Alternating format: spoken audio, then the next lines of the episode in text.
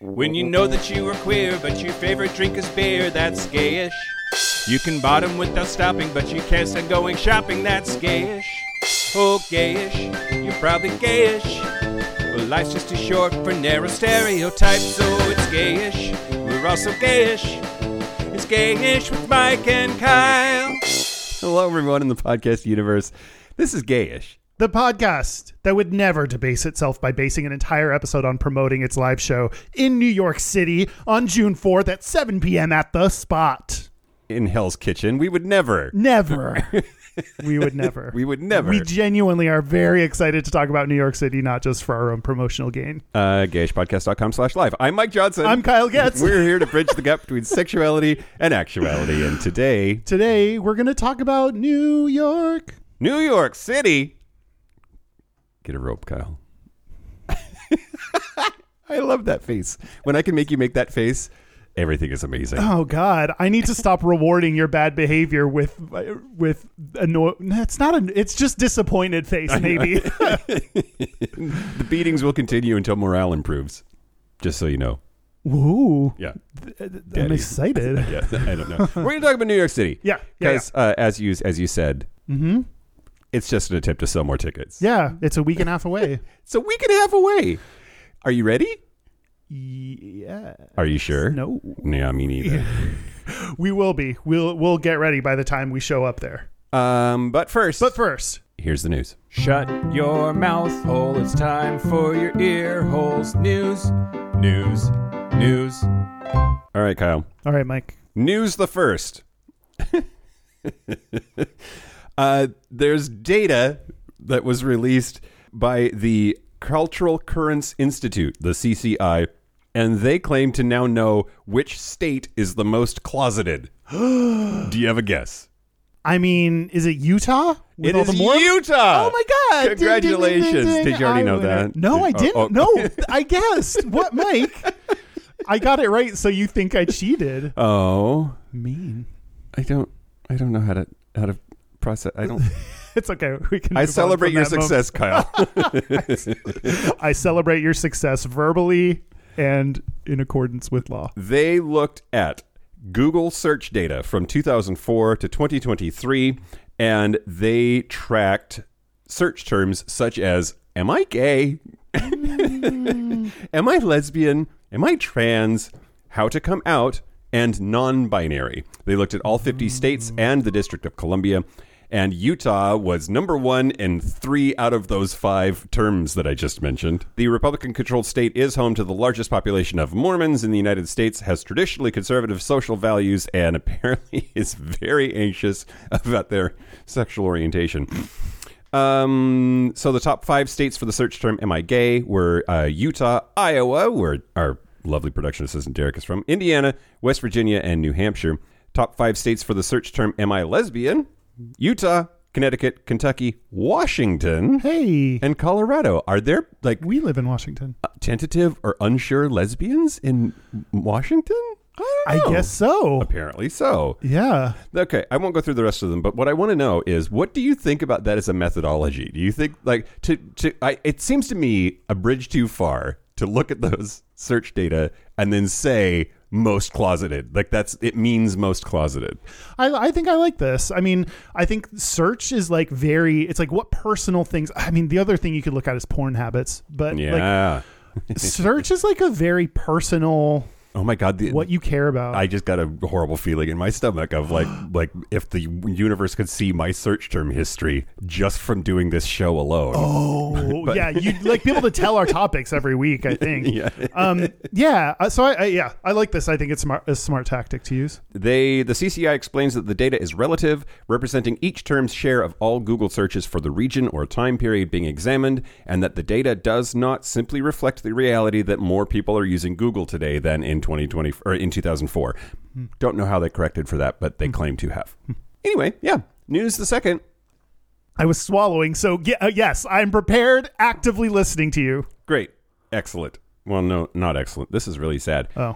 Uh, St. Cloud, Florida had a pride event that was scheduled for June the 10th, and last week they canceled it. Yeah. They specifically said because of Florida legislation. They were afraid that the recent state laws passed in the don't say gay, fuckface, dickbag, asshole DeSantis universe might mean that their Pride Festival would be illegal, that there would be harsh penalties imposed because they arguably are a venue that would permit children to view an adult live performance under the definitions in state law. And uh, so they just like canceled it. Yeah. I, lo- I really enjoy the comparisons that people make. Like, people will post pictures of a child at Hooters and be like, you think this is okay? Like, th- th- it is. There is no other reason other than it is gay people doing this. Right. When s- when you and other straight people and people you're attracted to do this, you don't give a shit. if Your kids are around it. Yeah. Yeah. Because we're disgusting perverts, Kyle. Exactly. The straight people are normal. Yeah. I would like to.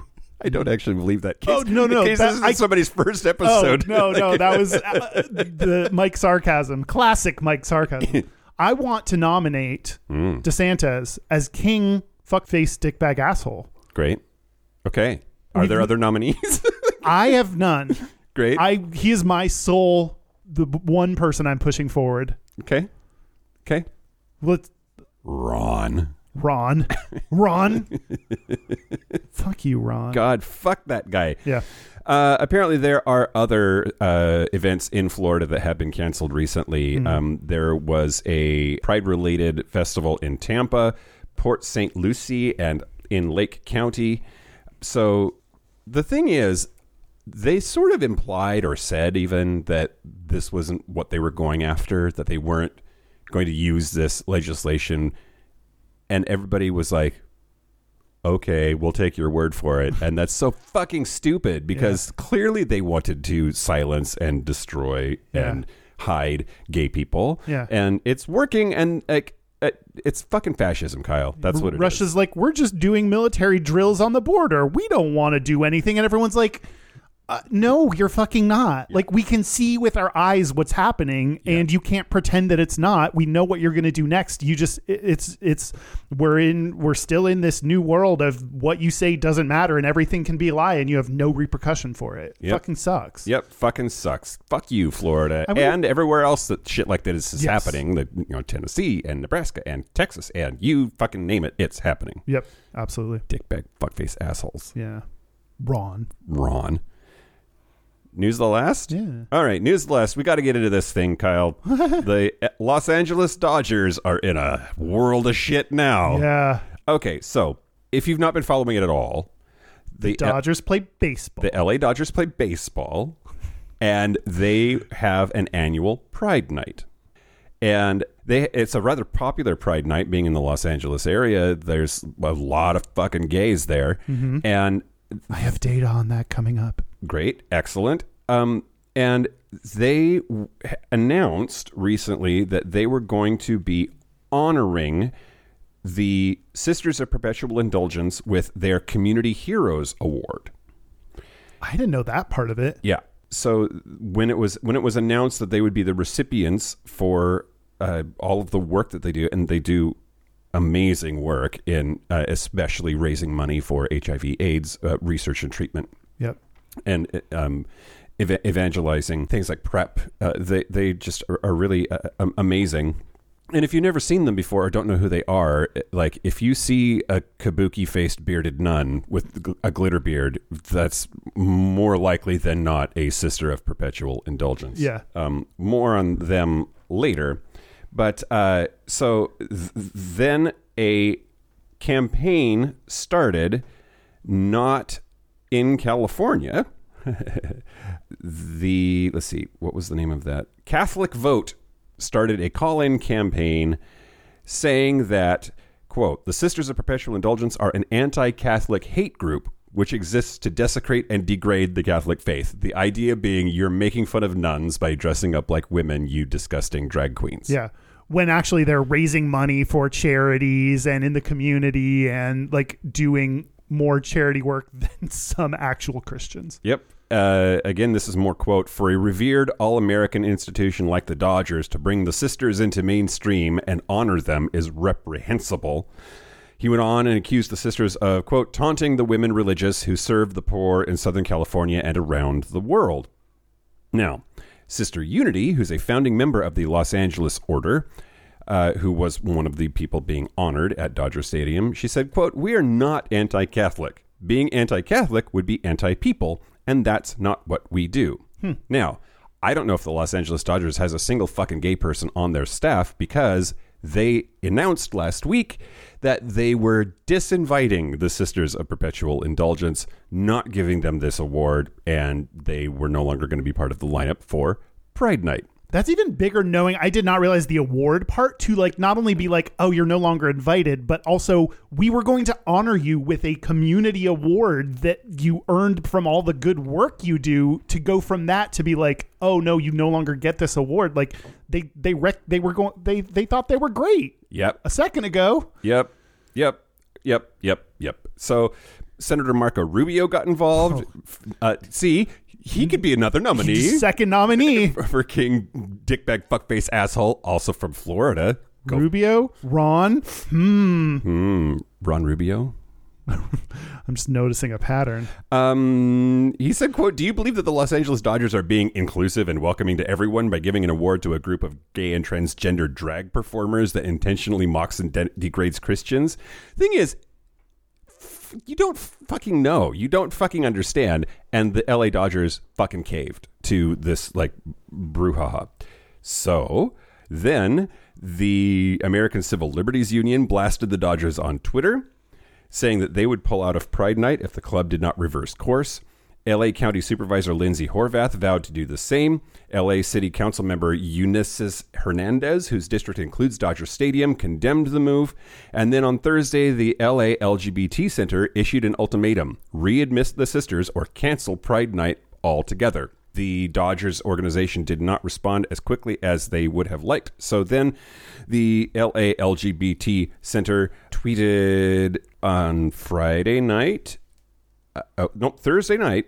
Uh, this as a long-standing partner of the LA Dodgers, we are very disappointed in their decision to rescind their invitation to the Sisters of Perpetual Indulgence to be honored at the 10th annual LGBTQ plus Pride Night. As a result, and in solidarity with our community, LA Pride will not be participating in this year's Dodgers Pride event night. Pride Night event. Pride is a fight for equality and inclusion for the entire LGBTQ plus community, and we're not going to stop now. Let's make this year's Pride celebration louder than ever. I think that's fucking magical. Yeah. And of course, now there are all of these conversations about like all they really wanted was our money and our ticket sales and for us to buy a bunch of beer at the game. They don't actually give a fuck about gay rights because if they did, they would know that this is not a good look and Yeah. not a good move. Yeah. I think it's the year like I- I'm coming a- around a little bit on the the value of corporate pride. Hmm. I think like someone mentioned like I live in a small city and when Target puts up its fucking rainbow gear, it makes me happy cuz I get to see it for the first time. So if they're doing it for money, okay, but also I get to see it. Yep. Yep. Uh, um, God, what's her name? Rachel? Yes. from the uh, queer Jews episode. Right. Yes. Yes. So I'm like, okay, there is value in doing it, but also I think I love this because it's it's not just do that and get our money. Like, let's hold you accountable, and especially right now, you have to include trans people. You have to include drag queens. That part is not negotiable. Yep. You we don't get to include part of our community, and we, because we are the more gay, being gay white men, we are more more accepted in the community, and we have to say no. This won't. We will not participate in this if you don't include tr- trans people. Yep, absolutely. Also, I just want to point out the Sisters of Perpetual Indulgence do not consider themselves drag queens. Hmm. Labeling them as drag queens is just flat fucking wrong. And oh god, where the where the It does fall under this like attack on anyone doing anything gender nonconforming these days. but apparently like it's fine to like everybody fucking straight people loved Tootsie and fucking loved Mrs. Doubtfire, but apparently Some like it hot. so a dude with a beard dresses up like a nun and like raises money for AIDS, and they're the problem. Yeah. fuck you. Yeah. you fucking dickbag asshole fuck faces, Kyle. God damn it! Now I'm we pissed just- off. I'm so fucking pissed off. I'm not even gonna enjoy the rest of this episode. Just do this episode angry. Yeah, now I'm over I it now. love it. I'm Okay. good now. I wrote down our nominees for dickbag fuckface assholes are Ron, yeah, Rubio, and America. Those are the three we got so far, Mike. Amerigo Vespucci. Yes. Um, I'm very interested to see where this goes because the campaign to get them to reverse that decision is escalating, and it is this weird mixture of things that I just am fascinated by. What do you think is going to happen? Are they going to uh, will the Sisters of Perpetual Indulgence appear at next week's Pride Night event? I'm going to be surprisingly optimistic for me. I'm going to say yes. They're going to reverse their decision. They're going to invite them, be like, whoopsies, because they want to do a Pride Night. What do you think? I think I I don't know. I'm on the fence. You have to you have to decide yes or no. what do Uh, you say? I'm gonna I'm gonna say no. I think when you've made a decision like that, you have to double Mm. down and you risk alienating your non queer audience, Yeah. Which is their which is i.e. E their m- audience. most of the audience. Yeah, So yeah, I could see that. We'll see. We'll Yeah, see. We'll see. That's the news. That's the news. Speaking of people we'll see about We'll see how we feel about these people. No, that's mean. I support and love these new Patreon members. First, Kobe Gordon. Kobe Uh, is spelled with a K. I feel like that Kobe? would be important to Kobe. Yep. like, they s- like Kobe Bryant, like Kobe Beef, Oh. O B I E. No, sorry, Kobe. Kobe. That's, Um, yeah, okay, go ahead. Uh, Gordon Meyer. Gordon Meyer. Brian. Sounds like what an did I author say? or a I famous chef was or reading the something. wrong thing.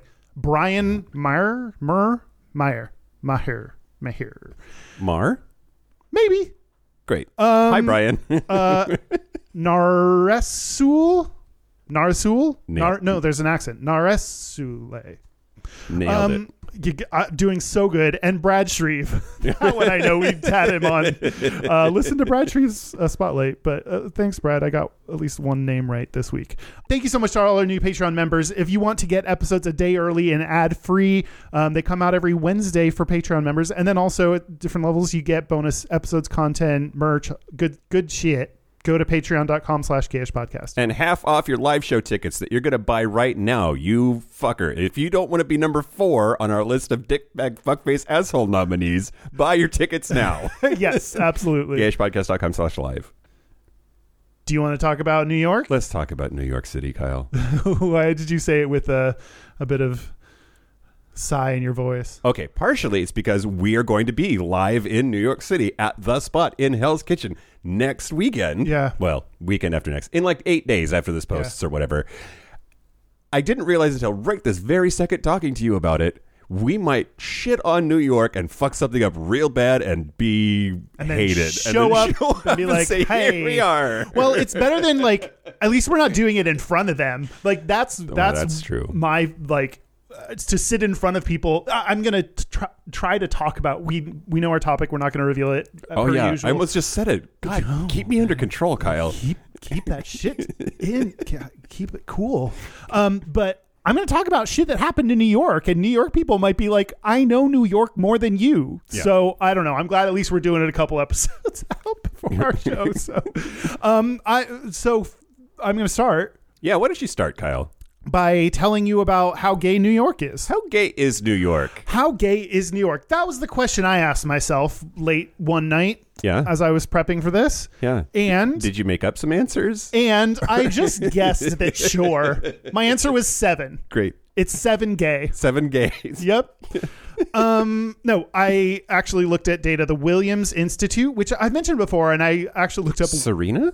Serena Williams Institute that studies New York. It's a really weird system she has set up. Great. Venus loves LA. I don't know. Coast v Coast. No. Uh, Williams Institute is a public policy research institute based in UCLA School of Law. Focused on sexual orientation and gender identity issues. They're ones that always show up with great data. So they're like a, I don't know, rep- reputable source. So Great. they released a brief called LGBT Adults in Large U.S. Metropolitan Areas in March 2021. Um, their data was collected from 2012 to 2017, and they used data from the Gallup Daily Tracking Survey, where people would ask about people's identities. And so that this is in that survey how many people, and then they figured out the math percentage of people that identify as gay Great. Okay. or LGBT, sorry. Um, so I have it based on pure like number of people and percentage of gays. Okay. So number one, mean- gayest city in terms of size, actual size, the raw, Raw. size, New York City. New York City. Because it's like the biggest city in the United States by such a wide margin. Any like normal statistical thing, it's going to be the most. going to be New York for sure, for sure. And these are also metro areas, so this includes New York, Newark, Jersey City, like that broader metro area. Mm-hmm. All of these are the, the bigger metro area. So, yep, New York, and yeah, it is. It, they estimate seven hundred thousand gays there, like LGBT people. I keep saying gays instead. It's fine. Um, and the next one is Los number Angeles. Yep, Great. LA is number two. So New York We City. see you, LA. Hey, you're there too. How many of you could fit into Dodger Stadium? all 520,000 of you. So with New York 700, LA 520,000. That is quite a bit. Creeping up there. Yeah. But like you're right that New York is like far and away. So by one measure, it's the gayest place. Um, just going down the list. Do you have guesses for three, four, and five?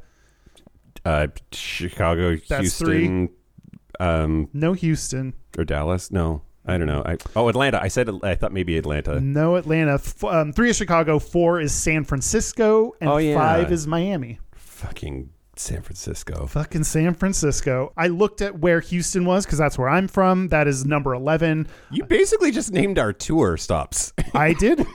yep. And number 12 is Seattle. That's here. That's where we live. That's yes. Which is why I threw that in. Okay, so by percentage, though, this I think is the more accurate way to look at things the percentage. It's not just about volume of gays, it's about the proportion of them. Um, and the highest uh, number one based on percentage is. Salt Lake City, Utah. No. I've heard that before though. Oh, really? Yeah, I don't know if it's true. Oh. Like, Uh, apparently it's not true. Well, according to this one at least, number one is San Francisco Oh. with 6.7%. Well, you got to be a stereotype of yourself, San Francisco. San Francisco is one of two cities that shows up in the top five list for both of these. So Great. San Francisco is pretty fucking gay. yeah. Uh, number two is Portland. Number three, Portland, Oregon. Uh, I presumed Okay, it has to be. because there's two of them. I, there is. It's not going to be the other one. Okay. In- There's no it's- way. It's, it's in Maine. That's not going to be that. Okay, great. there's there's no way it's that one. I mean, I've been to Portland. I get it. yeah, that one's super duper gay. Yeah. Um, Austin is number three. No. All right. All I'm- right. Okay. I'm I'm reading you the data, Okay, I- Mike. you I- can't say no to data. I think that Austin, I believe that actually, for the same reason that I keep saying Atlanta over and over again, is it has a reputation as being like where all of the fun people in Texas go to get away from the rest of Texas. Yes. So, Yes, absolutely. that's like I keep saying like if I ever move back to Texas, that's the one place I would be comfortable living. Yeah. That's the only place I'd be comfortable living. Great. Number 4 is Seattle. Yay. That's us. that checks out. Number- I mean, it's it's hundred percent in this room. Yeah. yeah, they didn't narrow it down to just this studio where we're recording. Otherwise, they would we would have been number 1 at 100% case. Um and number 5 is LA. Oh, okay. So, nowhere on that list did New York appear. yeah. So, New York is number 21 Wow. on the list with 4.5%. Is it all of the like finance bros? I, that's what I was thinking. Like, like Austin, you were saying like queer people and fun people are like, I should move there. Whereas New York, like a lot of people are like, I want to move to New York. So I wondered if that was it. It has a bigger, not uh, San Francisco. That's like, oh, I can defo be gay there. You know, Yeah. like uh, Portland is like, In the immortal words of Liza Minnelli, if I can make it there, I can make it anywhere. sure. I also don't think that she's the one that wrote that song. She Oh. just She just sang it. sang it. I always hate when you like we give characters on TV show the credit like no, a writer wrote that. You don't know which. Uh, um, Yeah. Anyway, so Start spreading the news. start spreading your legs. Um, New York is number one gay or number twenty-one gay. So I mean, percentage wise, not as gay as I thought. Get your shit together, New York. No, Yeah, I don't- get gay. No, no, no. You're right. Double the people need to come out. No, not double, but uh, at least we need to in- increase conversion therapy, and by that I mean converting people to gay. Oh my God, Kyle! Before somebody flips the fuck out at us in the hate mail section, Oh sure. it was Liza Minnelli. Oh, The theme from New York, New York is the theme song from the Martin Scorsese film New York, New York, Uh-huh. 1977. Uh huh. It was written for and performed in the film by Liza Minnelli. Oh no way! I thought I oh, good for her. Because Sinatra also had a hit with it, didn't he? Yeah, in '79, Sinatra recorded it, but and and it became associated with him.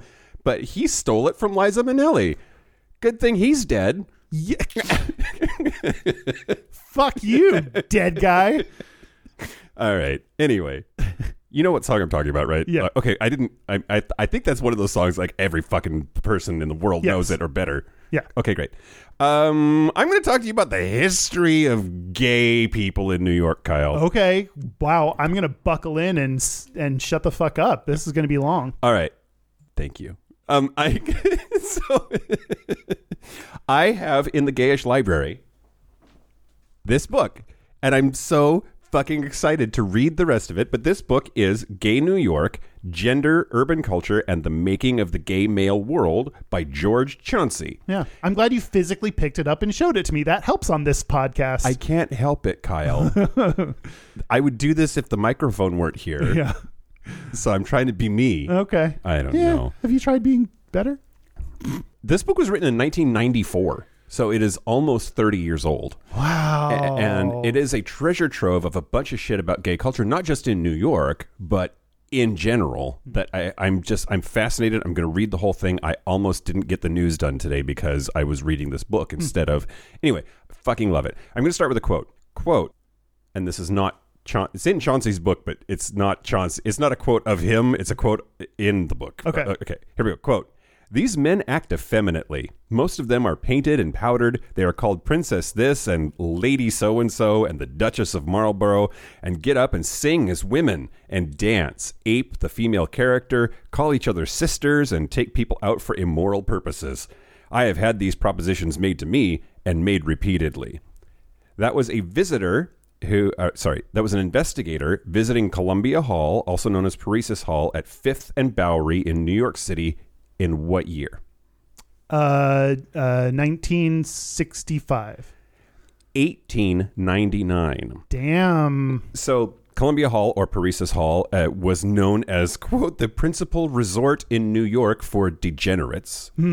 And That would show. I did a little bit. Of, I'll tell you a little bit of history too. But degenerates showed up a A lot. lot. Yeah. Yeah. Also, I was very surprised at how early the word fairy was associated with gay men, specifically in New York City.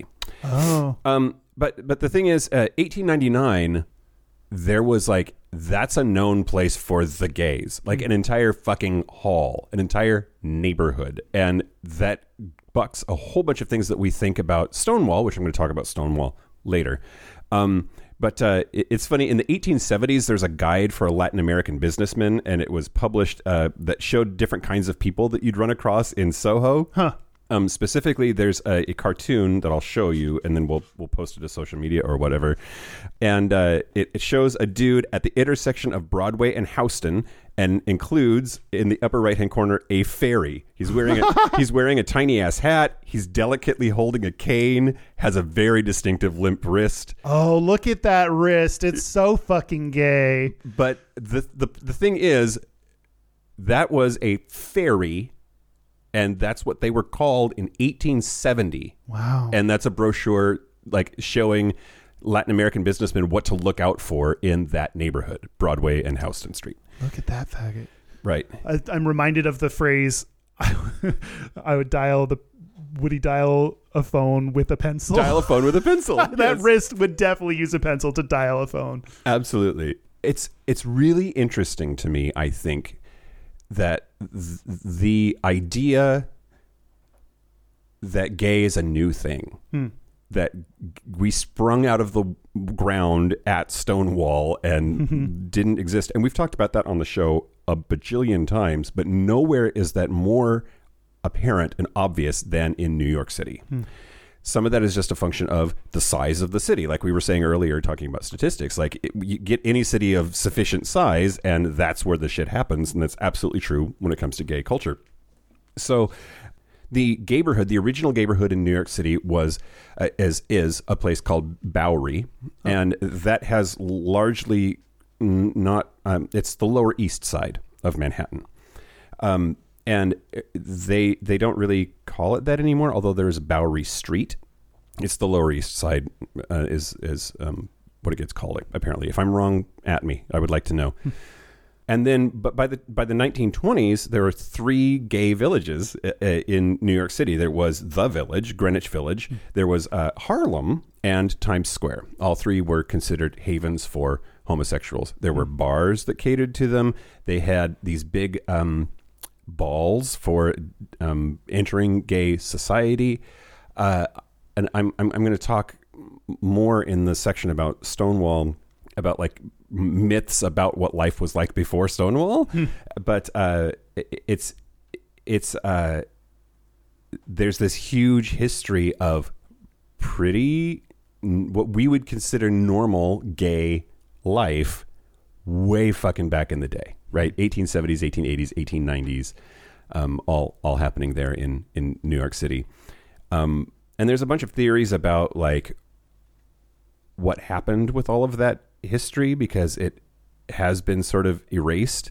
And um, he points out, George Chauncey points out that really it was uh, prohibition that really associated drinking culture with gay people as being like a thing that we need to stop them from hanging out. That's when you see all of these laws start to pop up about you can't have gay bars that allows the mafia to then take over and start serving gay people to they wanted our money. Uh, the Great Depression also had a big impact, but then also the Lavender Scare. So World War II ends. A bunch of gays come back from being in the military, settle in a few places, New York City and San Francisco being two really big examples of that. And then there is a backlash against that that leads to McCarthyism and the Lavender Scare in the 50s. And that really demonizes gay people, and they become more explicitly the target of legal action and, and things like raids and like ruining people's lives, etc. But New York City really was the sort of battleground for that. Yeah. Anyway, I- that's. I think I'll, I'll pause there. I guess. Yeah. Yeah. Um. So you talked about one of the battlegrounds, like in New York, w- being bars. So I'm going to talk about a really specific example of that. Um. Uh, a protest coming up, and that's the gay sip-ins that happened in New York. Sippin. Sip-ins. Um. It that pulls from the civil rights movement. Great. Um. Using inspiration from that to to protest. So most of this is from a history.com article by Thaddeus Morgan came out in 2018. The subtitle for the article is in 1966 three men walked into a bar, stated they were gay and ordered drinks. When they were denied service, a movement began. Wow. Okay. And so if this hadn't happened, Stonewall might not have happened. And Oh. I'll get there. So, like you said, gays were regularly refused service at bars. The uh, New York State Liquor Authority based service requirements on what was called orderly conduct. Yeah. And gays, being gay, was considered disorderly conduct. yeah. So if you God, there's such a tool, like a tool that gets used by oppressors all the time is just label something again, like say that it's decency or say that it's normalcy or say that it's whatever vague fucking word you want to use. And then you can totally discriminate against people on the basis of torturing that word to mean whatever you want it to mean. Yep. Eh, okay. See the new, see the news section that you just did. Right. Yeah. Yeah. So Bag fuckface assholes. right. I told you I was going to Number be one. mad the whole episode. That's true. I see number one, Ron. Ron. Uh, so, and and that could include even just uh, I wrote down intimate encounters between two men was considered disorderly. Anything that made you look gay, Yep. basically. Yep. This is partially because a lot of the things that you talked about with prohibition, and um, there was also specifically in New York, Mayor Robert F. Wagner Jr. We hate him. The World's Fair was in 1964, so he wanted to clean up New York City for the visitors, and that meant getting rid of gays, shutting down gay establishments, Yeah. i- increasing the police raids on gay bars. Yeah. And so the Sippin uh, was spring of 1966. And the members that there were three people, Dick, of course, the one of the first guys this did a sip in was named Dick. Yeah. Um, Dick Lick, no, Leish, um, w- was the leader of the New York chapter of the Mattachine Society. Great. Um, we know them. Uh, yep, yep. Uh, and two other members, which on in the history.com article, it said that was Craig Rodwell. Rodwell. Jesus God. Christ, Craig. Um, and Randy Wicker. Wikipedia said Craig Rodwell, and John Timmons. I guess I believe history.com as a more reputable source, so I don't know. But it's weird that, like, a thing happened. Re- it was a person. It was one person. It was one of them, Yeah. but Yeah. it's written down as two different people. Like, how, how do we not? I don't know Yeah. Yeah. Yeah. Yeah. anyway, they drew from the civil rights movement, so they went into they went bar to bar looking for a place that would deny them service.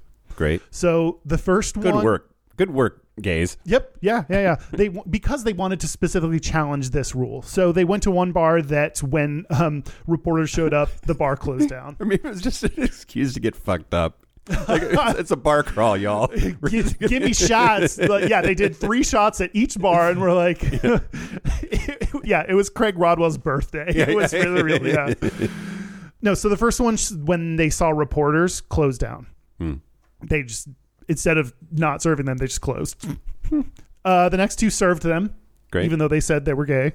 Um, the third one was Julius's, which was apparently a sure bet to get rejected because just a few days earlier it had been raided. so they Oh, okay. were on particularly high alert. Apparently, there is um, a sign in the window. Like they showed signs in windows. I guess when this happened, this is a raided premises, is wh- what it said, and it says the Wow. NYPD. Like, I, I don't know that uh, maybe the, I didn't read about that. Maybe they just like fucking hung sa- signs up after they raided it. So okay, m- more evidence this was just a birthday party bar crawl then, because like you should have started there. That's true. I don't know. What, yeah, I don't know why. I don't know their thinking process. And they, are wanna- like, we want to get fucked up before we do this thing. yeah, I don't know. Um, apparently, the um, the Julius has been raided. Julius was raided, and a clergyman was arrested for soliciting sex. That's what I wrote down. Who knows what's actually true? Then maybe they maybe they you can invent charges when you raid Yeah. shit. So after they were denied service, that's when the news coverage, the New York Times and the Village Voice, which Village Voice is like the prominent gay newspaper, like maybe the- historically the most famous gay newspaper of all time. Although Like, apparently they're not doing it anymore. I heard that. Yeah, I thought it. Yeah, it went out. Anyway, th- um, the New York Times, the headline for the article was Three Deviates Invite Exclusion by Bars. Sure. Feels a little judgy if I Yeah. have to pinpoint one piece of criticism. Feels a little judgy. Deviants. Yeah. Deviates. Oh, deviates. Yeah. Is that a word? I, you know, New York Times? Probably at that time. Uh, Probably. Yeah. Okay. All right. Um, the Commission on Human Rights got involved. The uh, they I- maybe went to court. I wasn't clear on that part. But the state liquor authority, as a result of this, decided that they no longer viewed being gay as disorderly. And apparently, there was an immediate change after that. Like spring of '66, all of a sudden things changed for gay people.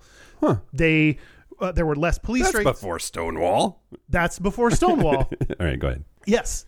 And that's part of why. So, uh, as a result of this, and quite immediately, things got better for them. There were less police raids. Bars were less likely to lose their license for serving gay people.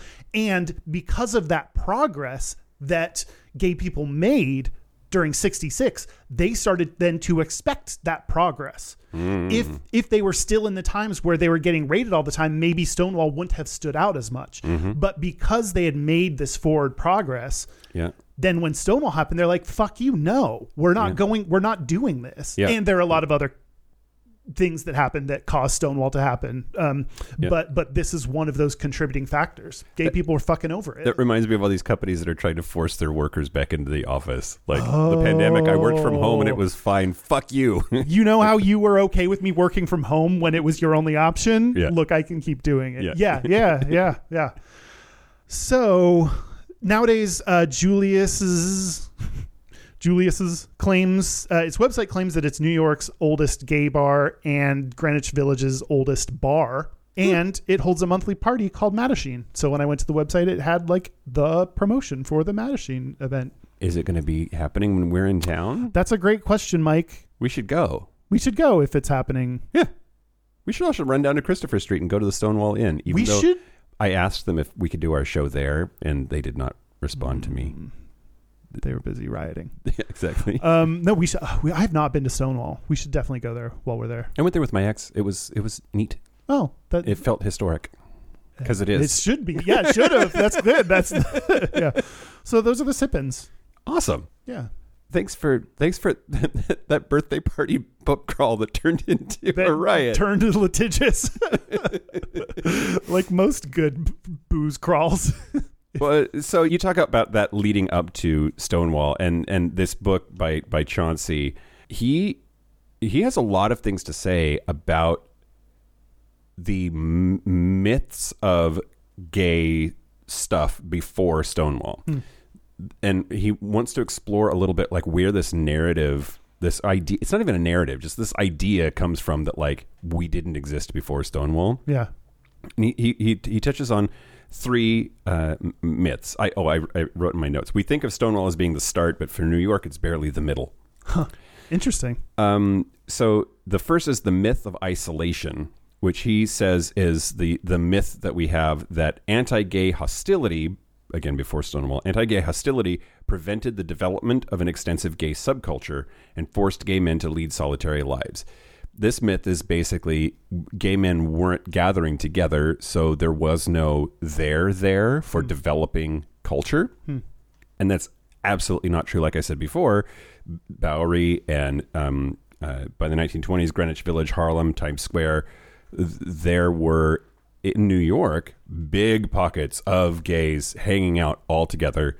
They had a culture. They had their own manner of dress and a way of speaking, and a lot of that has been lost for reasons that I'm going to go into in a little bit. But like that's just not true. So if you have it in your head that like gay history doesn't exist because we didn't have a community, we absolutely did in several places in New York City. Also talking about um like the the different ways that they s- talked. Coming out did not mean out of the closet. That's a relatively new connotation of it. Um, in New York slang in the 20s, it was about code switching more than anything. Um, you you would um, you would come out into gay society at a big ball. They would throw these big dances in rent uh, ballrooms, and they would have these ceremonies. And like there were even certificates. I saw there's a certificate in here of like welcome to the gay world. Oh, And like a graduation diploma for that's for cute. coming out. Yeah, Why don't we have those today? we absolutely should. Uh, Yeah. but yeah, apparently th- in the 1930s that it was totally a thing.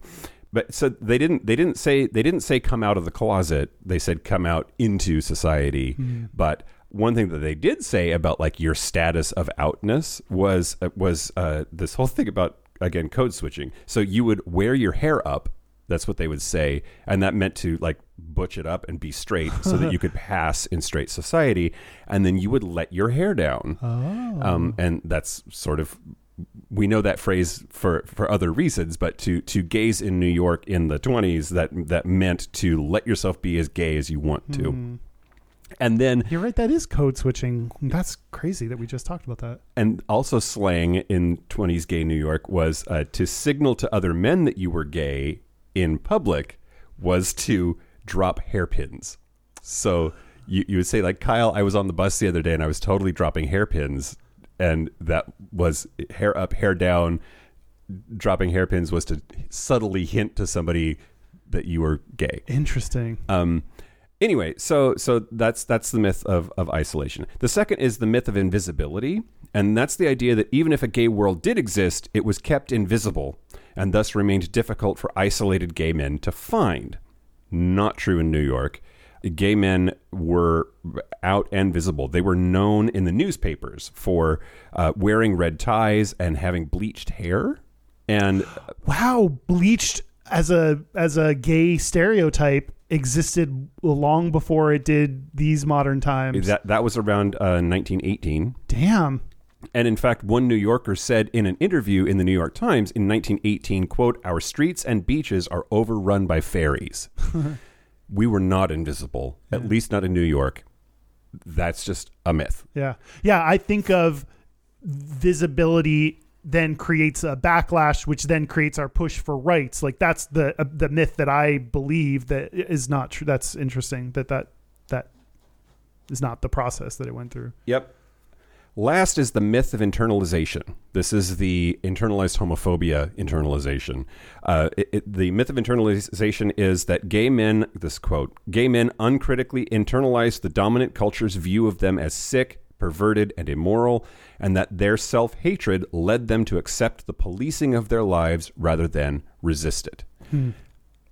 At least in New York, absolutely untrue. As early as the 1890s, there were gay New Yorkers who wrote articles and books, sent letters to the New York Times, published their own newspapers in the neighborhoods, and urged jurists and doctors to change their views. They were actively fighting against the systems of oppression that were in place in those communities.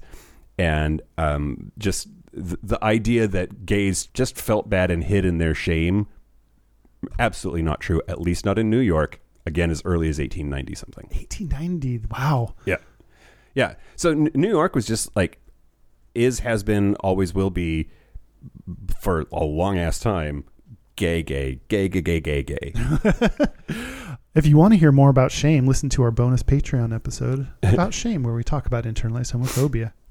he also goes into this whole thing about that there's a there's this narrative that we especially fight against today and we've talked about it a lot on the show that gay culture is white middle class culture right and the narrative the theory the myth is that that is the only group that has the resources to make it happen that the idea is that like poor people are too busy working too hard to like go out and get fucked up and do coke or what i, I, I don't know um, it kind of makes sense though right Yeah. that, that, like and, and and largely that is our view Yeah.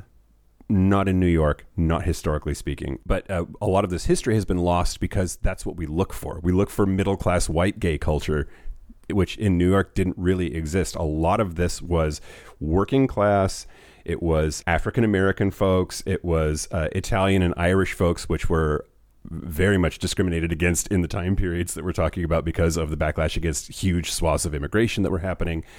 But uh, research up until he published this book was focused on the New York Times articles and and mainstream white middle class sources instead of he found a whole bunch of stuff in African American press, especially for the Harlem neighborhood. Tabloids it was looking more at working class culture and uh, looking at pop culture instead of just like medical and um, legal documents. Um, and uh, he points out there's a reason that all of these neighborhoods that existed in New York in the 1890s, 1920s, those were all also historically black, Irish, and Italian neighborhoods because it was not middle class whites. Eh, It was it was those places where where gay culture could take root. And then can't leave this section here without pointing out white middle class culture. Even even Stonewall for a long time totally erased the involvement of trans women of color. Right? Yeah. Like, like There was like a, a actual white statue, a physical white statue that was placed outside of like two white people or something like Yeah. that commemorated Stonewall instead of uh, black people, trans people, black trans people, sex workers, like all the people that went to Stonewall. Yep.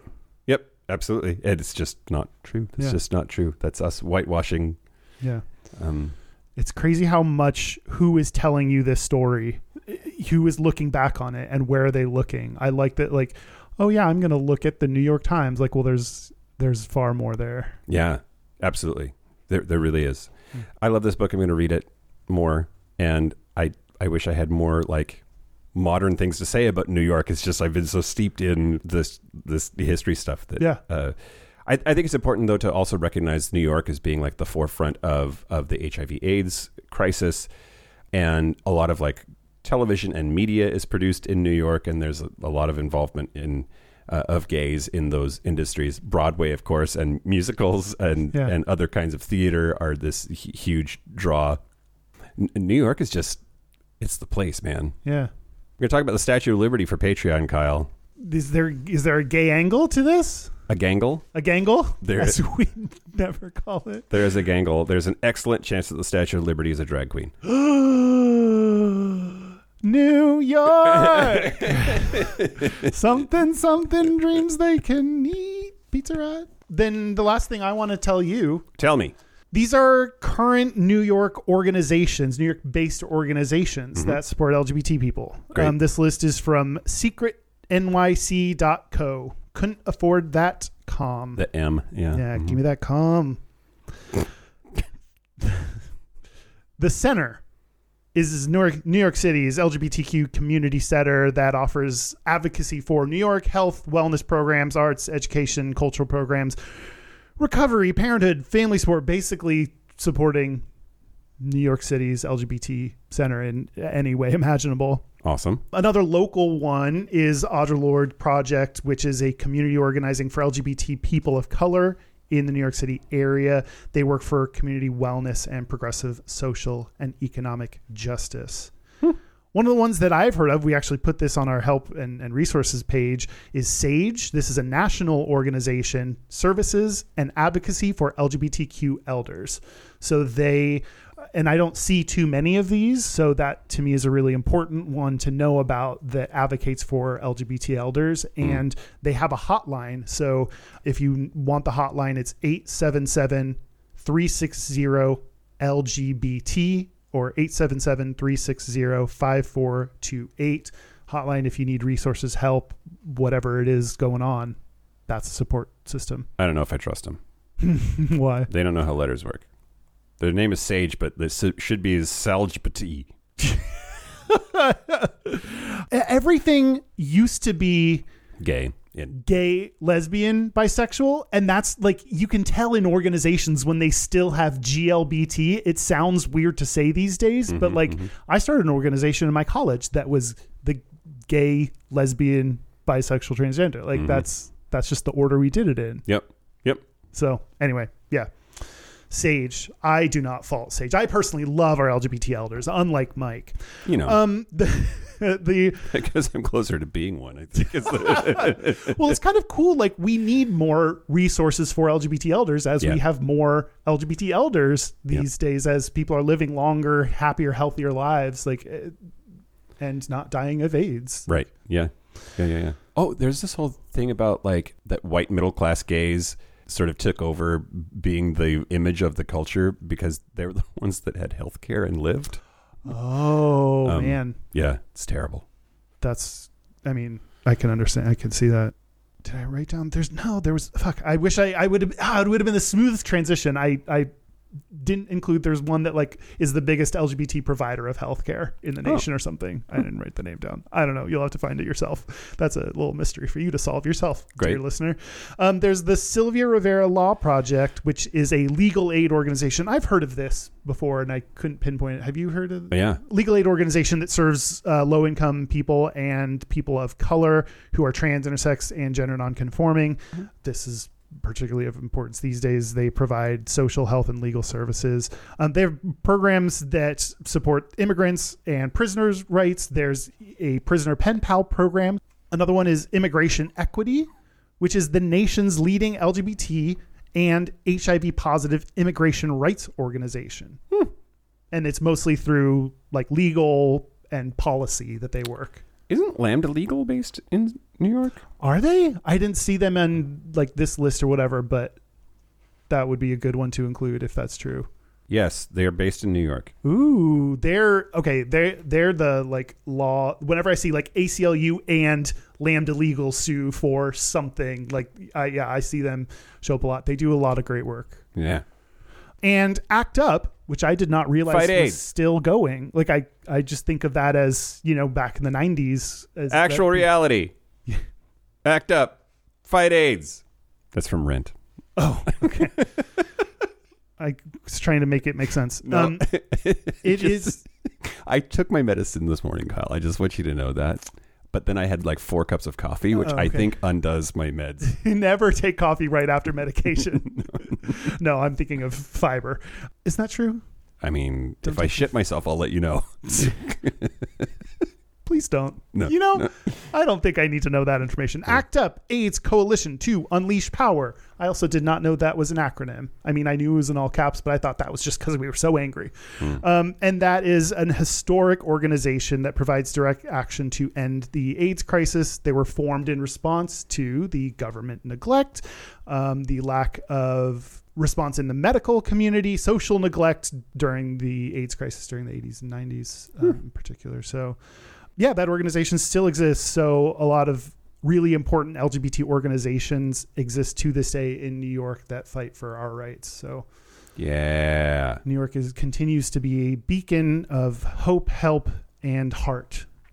Did you just come up with that? Yeah, Good- Good work. thanks. You're welcome, New York. You can have that one You for can free. have that. one. No, Oh, oh, we're going to talk about like uh, our like personal experiences. You've been to New York. I've been to New York You have a really good friend that lives quite there. a few times. Yep. Hi Tessa, you don't listen. Um, that's okay. I actually She's busy. she's busy. She has babies. Yeah. At least two that I know of. Um, Are either of them yours? it- if they were, it would have been through a hot one of those hot tub sperm babies. Mm-hmm. Mm-hmm. S- I when I originally got my offer from, Uh-huh. I could have selected Seattle, Chicago, or New York, Oh. and I picked Seattle because my friend Tessa, who now lives in New York. Was in Seattle. That was a big reason. It was like, oh, someone I know is already going to be there. Uh huh. So, and then she left me and then moved away to New York. Wow. Jesus, Tessa, I didn't even think about that. and then you didn't follow her. I didn't follow her. Yeah. So I had the option. I always wanted to live in New York. And there's still part of me that I don't think I could do a move city thing. Like, I, I have my, like, I have kind of settled here yeah. so there's part of me that kind of wonders what would have happened or what I I don't know. I I could have my life would have been totally different if I had picked that option. Yeah. You And- wouldn't be here right now. Nope, we wouldn't be doing this. Probably. Probably I doubt it. And it was just so interesting like our colleagues that worked in the New York office, they were they were like we made the same income and they were barely getting by. Yeah. It was like it was so interesting how different that like the cost is so much higher. Yeah. Yeah. Um, yeah. I think I think Seattle's closing the gap. I think we're working on it. Rent, if rent prices are any indication, we're we're trying. We're trying to fill that gap with San Francisco too. We're working Yep. on it. Yep. And th- I also talked about my dream of one day living in New York with my the first guy I dated, like l- really like long term day to Hmm. Jay-Z. day. Yeah, and when we broke up, he moved to New York Oh. Interesting. that was uh i i have said before i tend to cut off Hmm. x's hmm He Uh, did that 'cause- for you. so there was a the, there was a benefit i'm not going to run into him yeah. i saw my latest ex Oh, did you? walking down the street Oh, did you d- duck down an alley? no i just i kind of did a weird smile and kept going Interesting. didn't say anything Wow. Okay. yeah anyway um Stone cold bitch. love that's what they call me Yeah. that's my wrestler name stone cold bitch oh yeah i'll stone you out Stone you out? Is that what you said? I, it is what I said. That is correct. That is what I said. but there's part of it that was like a slap in the face We had, kind of a- we had talked yeah. about it together. Like he would always dream to go to New York too, and so when he moved, I was like, "Ooh, that was a lot to." That was part of like trying to process moving on. Like it was that. uh, That he that he did the thing that we had talked about doing together. It was some of the things he left behind in our apartment. Yeah. like a, a note that I had written him that was like just sitting there on the on the counter that was hard but yeah. yeah. um so i have some some weird mixed feelings like personally about new york but i love being there and visiting there i love big cities Mm. like Mm-hmm. new york might be my favorite city in the world and i've you know uh, the other ones are n- the big cities have you done that I've gay, been gay to- stuff in New York? um, you said you haven't been to the Stonewall, but like, have you done? no Mm, i have not been to like gay bars and stuff Let's fucking fix that. okay yeah let's fucking do that Great. hell's kitchen Hell's place, Kitchen. place to be The bacon's an oven, something. Uh-huh. We're both getting some really good ones in, Mike. The Oh my bacon God. something oven. oh my god. how how do you feel? What's your personal experience with New York? I I've I've only been a handful of times. The first time I ever went was uh, with my my ex wife, and we saw we saw Wicked on Broadway, uh, and that those that was the Adina Menzel and Christian Chenoweth days. Oh, Um, got really great tickets too. It was amazing. You, and you were straight then. and I was straight then. wow. Yes, magical. um, let's see, and then and then my ex husband and I went, Wow, Uh, you covered that with, with both and, exes. and that's that's when we went to Stonewall. Hmm. And then I was just there for work in October. And I also, except for going to Stonewall for that experience, haven't done any gay stuff. you didn't go. You didn't go gay when you went recently. No, uh-uh. no. I um instead we went and sang karaoke, which is not not gay, Oh, Okay. but a It could be gayer. bunch of straight coworkers. You Yeah, know, yeah, so Um, yeah, could could have been gayer. Yeah. and it was such a, such a quick trip. I was only there one night. But yeah. Anyway, I I'm, I'm excited to like I I, I want to gay it up this trip, and and not just because we're doing our show at the spot in Hell's Kitchen, gayishpodcast.com slash live. June fourth at seven p.m. Get your tickets, you fuck faces. Yeah. It's going Um, to be a lot of fun. it's going to be a lot of fun. But yeah, I, want to do some gay stuff um, while we're there, and we're there two nights, so we should have Hopefully. Uh, opportunity. unless I'm, I might just be a nervous wreck and be in the hotel the whole time because I like prepping and just being nervous Mm-hmm. and taking prep. Great. Just downing prep after prep. Oh well, I don't have that problem, so I'm. Gonna, I will invite you. You, will to- be yes. I I have the option of joining you on New York gay outing. Yeah, yeah, Yeah. and we're staying in Times Square, I think. Oh, cool.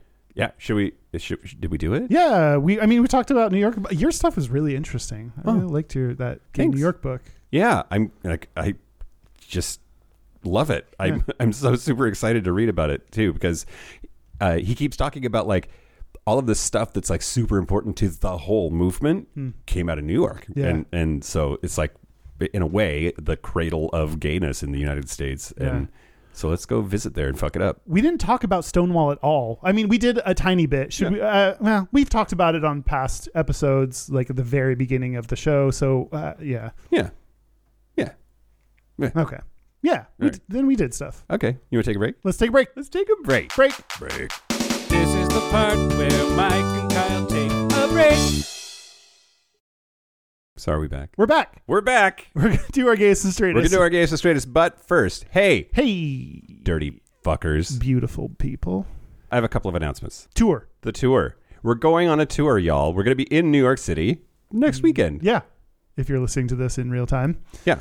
um, we will be. Do you want me to read them? Yeah, do it. We will be in New York on June 4th. It is at 7 p.m. at the spot. There's still tickets. Go to gayishpodcast.com slash live for these tickets and all your tickets. But we will also be in Seattle June 23rd. That's a free show with Derek and Romaine. Chicago on July 29th. San Francisco on August 13th. Los Angeles on September 10th. And Houston on October 15th. Go get your tickets for all of those places, except for Seattle, which is free. You get a drink with your ticket. So it's fun and great. yeah, it's basically it's it's it's basically free. It just comes with like you're going to drink anyway. You're going to drink anyway. so let's just get you started, you know?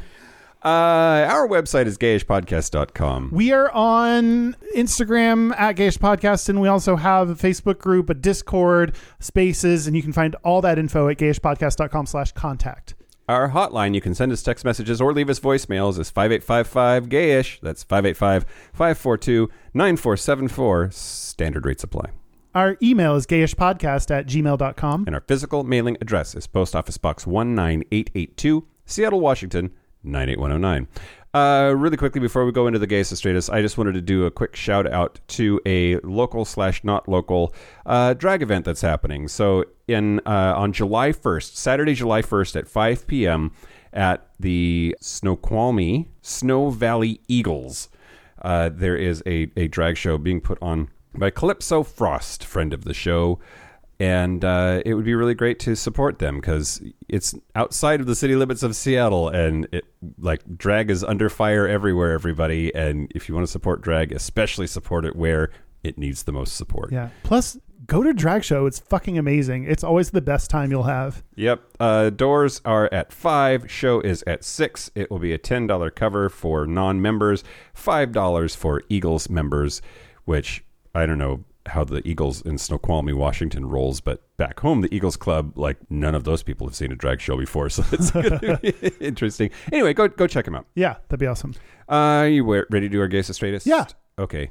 I'll go. Okay. Um, my gayest is I wore some cute dress shoes for an interview and they cut up the back of my feet. Yeah. Like they were like bleeding. I have scabs. Yeah. So injuring myself on on cute dress shoes. Yeah. Uh, my straightest is I injured myself a different way. I dropped a piece of plywood that I was um, using to set up my AC in my place. So dropping that on my shin, Hmm. That's not cut, great. cut myself there. Are you okay? Yeah, I'm good. are I you sure? just you know hurting myself on accident and uh, and just hurting them in gay and straight ways. So Yeah. that's fun. Ouch. Yeah, I'm sorry. that's okay. Mm. You live and you learn. So says Miss Morissette. Yeah. Gotta add that to the list. Gotta add that to the list. Um, What about you? Uh, so the gayest thing about me this week, I went to CC's to Funderwear night last night, Mm-hmm. which I knew it was Funderwear night. I've not Funderwear. That's F- It's fun underwear, Kyle. yeah, it's Funderwear. that's- makes sense. Yeah. And then and then like okay, the gayest thing about me is this conversation that I had, which I didn't know how to feel at, about at the time, but it was very very gay. And that was this dude said, "Oh, you're one of those guys that doesn't know how hot he is," and Aw. I didn't know how to answer that. Because if you say yes, Correct. and if you say no, like I don't, how do you how are you supposed to respond to that? Anyway, I would I- reply sarcastically because that's how I reply to everything. that's like the only option, Yeah, really, no, right? Oh Yeah. Try to make a joke out of it or something. my God. What do you? What did you say? I don't remember. Oh, I okay. was very drunk. Were you in your underwear? Also, no, I didn't. I Oh, okay. didn't get down in my underwear, which maybe I should, because then that was a topic of conversation that I Mm. just. I ran into Chris Hagee, which I always run into him at those kinds of events, and he just goes. He came around the corner because he was had just gotten done checking in, and he just looked at me and he goes, "Every time." um, and then I, uh, I, while I was there, hung out with Reverend Sister Berna Bush of of the Sisters of Perpetual Indulgence. There were a couple of them there. Uh, it was great to sort of catch up and get a little bit of inside info about this whole thing with the Dodgers. Yeah. Uh, the straightest thing about me this week was uh, after I got home, and again I was drunk. Uh, I took my shoes off and I rammed my pinky toe into the wall on the corner here, and then uh, I ended up like fucking up my toenail, and I I pulled my pinky toenail off and bled all over everything. Um, that's the straightest thing about me this week. Uh, Wow, we need a trigger warning for this Oh, episode sorry. just for that. Do you want to see it? no. Okay. Yeah, there should be something there. and There is not. There's just dried up blood instead. Yep. We're we're hurting ourselves. I know. we're gonna show up bruised and beaten up to New York City. It's Uh, how I like it. Goodness. Yeah. Um. Uh, listeners, gays, Listeners, sister- gays, and strays, this week's come to us from Discord, and uh, it wasn't in the Canadians only channel, but probably But- should have been. this is from Psych Merce, and uh, it says gayest and straightest with the one, the only hidden. So Psych Merce and hidden, two of our most active Canadian uh, Discord folks. Straightest, setting up a bar, running electrical cables hither and yon, and carrying heavy things. Gayest, it was for a bear event called Baracus, and the costumes got more revealing as the night went on. Their pics as proof. If you want to see them, join our Discord and go to the Gayest and Straightest channel. Uh, also, yes, I have a staff with multiple glowing gems while dressed as an orc mage, and Hidden is rocking a harness and jock. I am also wearing a jock under my flaps, but it's much harder to see. go check it out. Go check it out. Wow, we're doing a lot of good promo in this episode, I just guess. left and right. Maybe we are good at this. Pew pew pew pew. That's it. That is it. See you in New York, you dirty fuckers. Yeah, I hope everyone comes out. It's going to be a lot of fun. Yeah. Um, and I would like to thank our super gap bridgers, Andrew Bugby, Christopher M. John Carly, Stephen Porch, Yost Dilsel, Harry Shaw, Josh Copeland, Jonathan Montanez, Wadu, Forrest Nail, Patrick Martin, James Barrow, Steve Douglas, Explosive Lasagna, Michael Covington, Just Jamie, Kevin Henderson, Thomas B., Timothy Sora, Dusty Sands, A. Coleman, Chris Kachatorians, and Jerome York. That is it. This has been Gayish from the Chris Cacciatore Studios. I'm Mike Johnson. I'm Kyle Getz. Until next week, be butch, be fabulous, be you. Till next week.